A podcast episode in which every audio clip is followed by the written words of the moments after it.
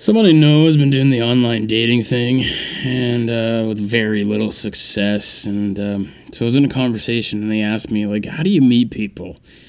And I was unsure of how to answer that, you know, because in a generation where social media has ruined the majority of younger people's social skills, and that's including myself, it's labeled as weird and even outdated to meet someone in public and, like, just simply ask them out on a date.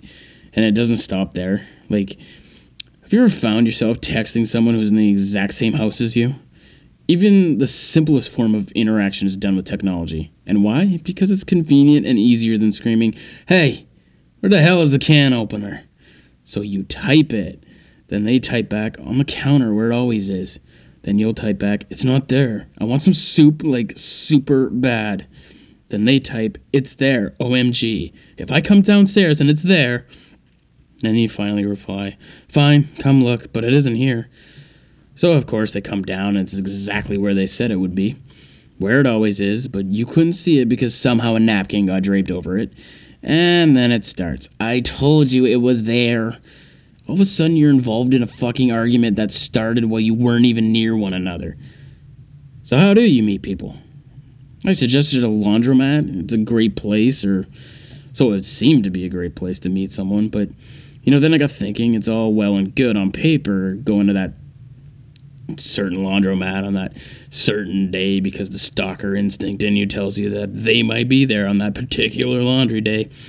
But then you need like a couple weeks to really break the ice and get past the creepiness. If they're already seeing someone, this wastes valuable time. But you got to try anyway. And let's say you do, and let's say you do click, and they don't think you're a stalker. Uh, it'd be more practical to you know try and find someone to date who has a washing machine, avoiding the time, the coin, and the effort it takes to go to the laundromat in the first place. But anyways, if you do click months into the relationship, when you you know you need you time, you're gonna say, "Oh fuck, I need to get away for a bit. I'm going to do laundry." And when you tell them that, they'll say, "Great, I'll come with you. I need to do the whites anyway." The only plus would be that one of you would save on gas money. If not the laundromat, where? The liquor store? Say you go in and buy your favorite poison and the person working the cash catches your attention. What do you do to make it happen? To get to know them. Right, the only thing you can do. You go in every day and you buy booze, hoping they think you're a bootlegger. And if finally you do break the ice, they won't want to date you, but they'd have sympathy for you for your full blown drinking problem. By that point, you'll have so much hooch collected, you'll need to throw a fucking party. Now, I can't be entirely negative here, so I'll give you a plus on this.